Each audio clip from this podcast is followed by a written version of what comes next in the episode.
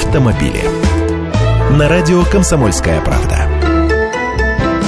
Здравствуйте, я Андрей Гречаник. Часто ли вы опаздываете на работу? А пробки действительно являются причиной опоздания? Оказывается, половина автомобилистов опаздывает на работу как минимум раз в неделю. Таковы результаты опроса, проведенного исследовательским центром проекта Mail.ru. Ну и про время пути до работы тоже они спросили. По результатам опроса жителей крупных городов России выяснилось, что дольше всего добираются до работы москвичи. Среднее время в пути утром составляет 58 минут, вечером 1 час и 8 минут. Второе место досталось жителям нет не Санкт-Петербурга, а Ростова-на-Дону.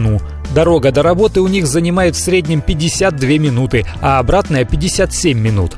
Жители Новосибирска и Краснодара в среднем тратят на дорогу до работы и обратно примерно 1 час и 45 минут.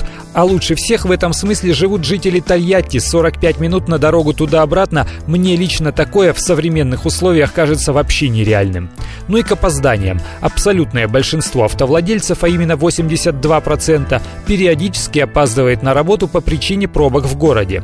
Каждый третий приезжает позже 2-3 раза в неделю или даже чаще, а работодатели к этому привыкли. 58% начальников спокойно относятся к опозданиям своих подчиненных из числа автовладельцев. И каждый четвертый опаздывающий сотрудник уже даже не предупреждает руководство о том, что задерживается.